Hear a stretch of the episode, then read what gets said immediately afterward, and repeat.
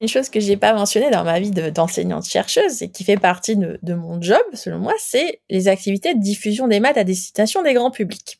Alors, diffusion des mathématiques sous différentes formes, que ce soit, on va dire, des maths ludiques, euh, des mathématiques historiques, des mathématiques contemporaines, différents formats.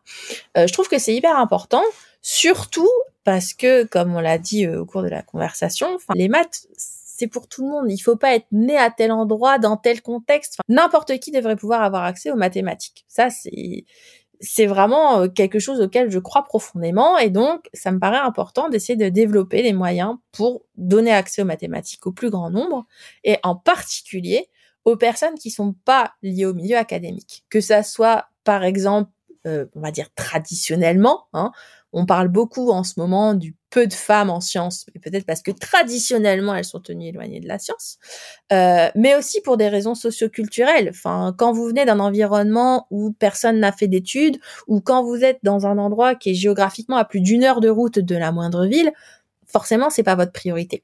Donc vraiment moi ça me tient à cœur d'aller vers ces publics-là en, particulier. Donc j'ai commencé assez vite en fait, c'est-à-dire dès ma thèse. Alors là, je remercie Pierre Pensu. Il m'a mis le pied à l'étrier de Matangine. Donc Matangine, si vous connaissez pas, je vous encourage à aller voir leur page web. C'est une association euh, dont le but est de promouvoir dans les collèges et les lycées euh, des activités de type recherche en mathématiques. Alors il y a toute une méthode vraiment derrière euh, de transmission des mathématiques, on va dire. et l'idée c'était à la base d'aller vers des établissements dits REP+ et tout ça pour aller chercher des gamins qui avaient en fait un blocage vis-à-vis des maths et leur montrer qu'en fait non ils étaient pas nuls en maths. Ils étaient capables de faire des maths et de faire ça très bien et de leur dire que du coup c'était peut-être une carrière pour eux. Et donc moi je me suis engagée là-dedans euh, donc quand j'étais euh, en début de thèse et j'ai jamais quitté depuis. Donc euh, je suis chercheuse de, de club Matangine donc qu'est-ce que ça veut dire être chercheuse de club Matangine ça veut dire proposer des sujets pour un club d'un ou plusieurs établissements scolaires et ensuite aller voir sur place régulièrement pour un petit peu faire euh, l'avocat du diable. C'est-à-dire que vous proposez un petit sujet de recherche aux élèves, qui vont essayer de le résoudre. Alors l'idée c'est pas de proposer un truc scolaire, hein. c'est de proposer des choses un petit peu marrantes, enfin où ils voient pas en fait a priori qu'il y a des maths derrière, et où ils vont se rendre compte à un moment donné que ce qu'ils sont en train de faire c'est des maths. Et ensuite on a une phase de préparation du congrès parce qu'elle est congrès Matandine. On, on fait le truc de chercheur jusqu'au bout quoi. Mmh Donc on les aide à préparer leur petit exposé pour le congrès et ensuite quand on peut, on les accompagne. Alors cette année, ça tombe mal parce que je serai pas en France aux, dates du congrès, mais euh, dès que je peux, en fait, je vais avec mon, groupe de, de Matantine au congrès et, les voir exposer comme ça et voir leur fierté d'avoir fait quelque chose. Enfin, ça, ça vaut tous les discours, quoi. Donc, euh, donc collégiens lycéens qui nous écoutez, n'hésitez pas à vous renseigner, à en parler à vos profs mais c'est une initiative qui commence à être assez connue. Moi, je voudrais parler de d'autres d'autres initiatives euh, peut-être un peu moins connues, mais qui à mon avis méritent d'être connues. C'est les stages Maths C2+. C'est à destination des collégiens. C'est pendant une semaine. Et en fait, c'est pendant une semaine, les enfants, ils sont en internat. Donc c'est vraiment un, un petit monde, un petit vase clos. Et ils vont avoir des activités de maths, des activités de sport, des activités culturelles. Enfin vraiment, ils vont vivre une autre vie pendant une semaine. Et donc là, les stages maths, c'est de plus. Donc le plus, c'est voilà, c'est pour les activités en plus aussi.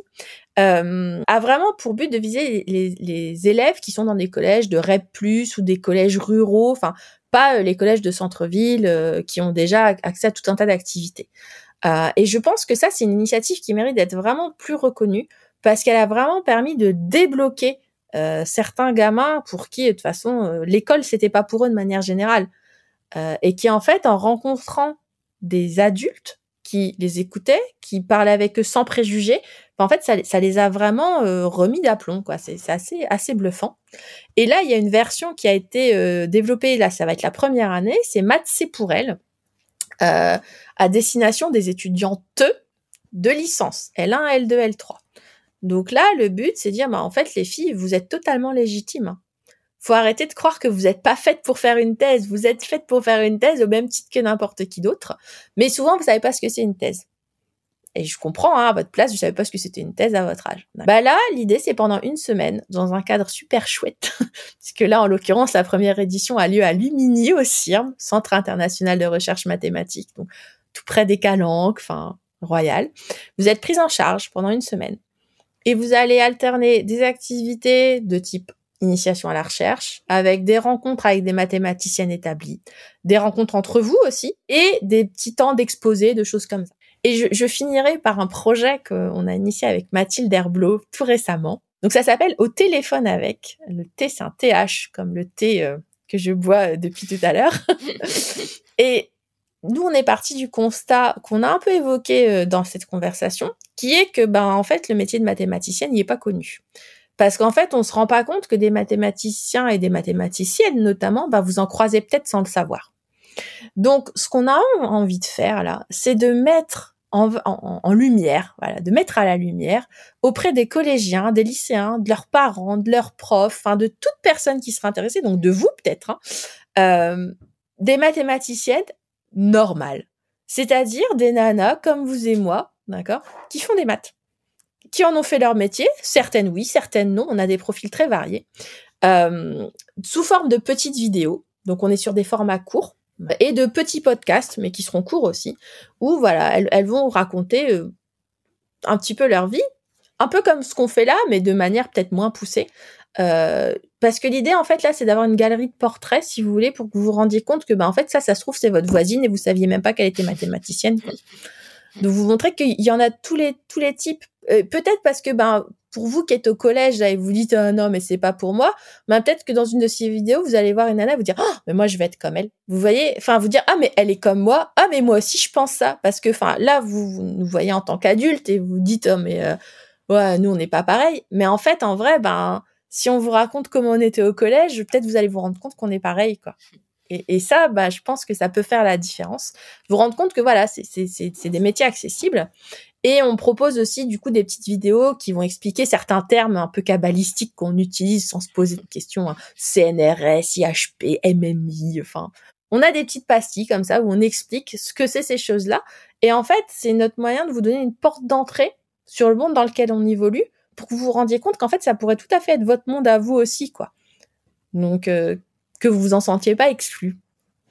Voilà. Donc il y, a, comme ça, plein de petites initiatives. Enfin, je pourrais en parler pendant des heures. Hein, mais... très chouette projet, effectivement. Bah écoute, en tout cas, c'est très chouette. On, a hâte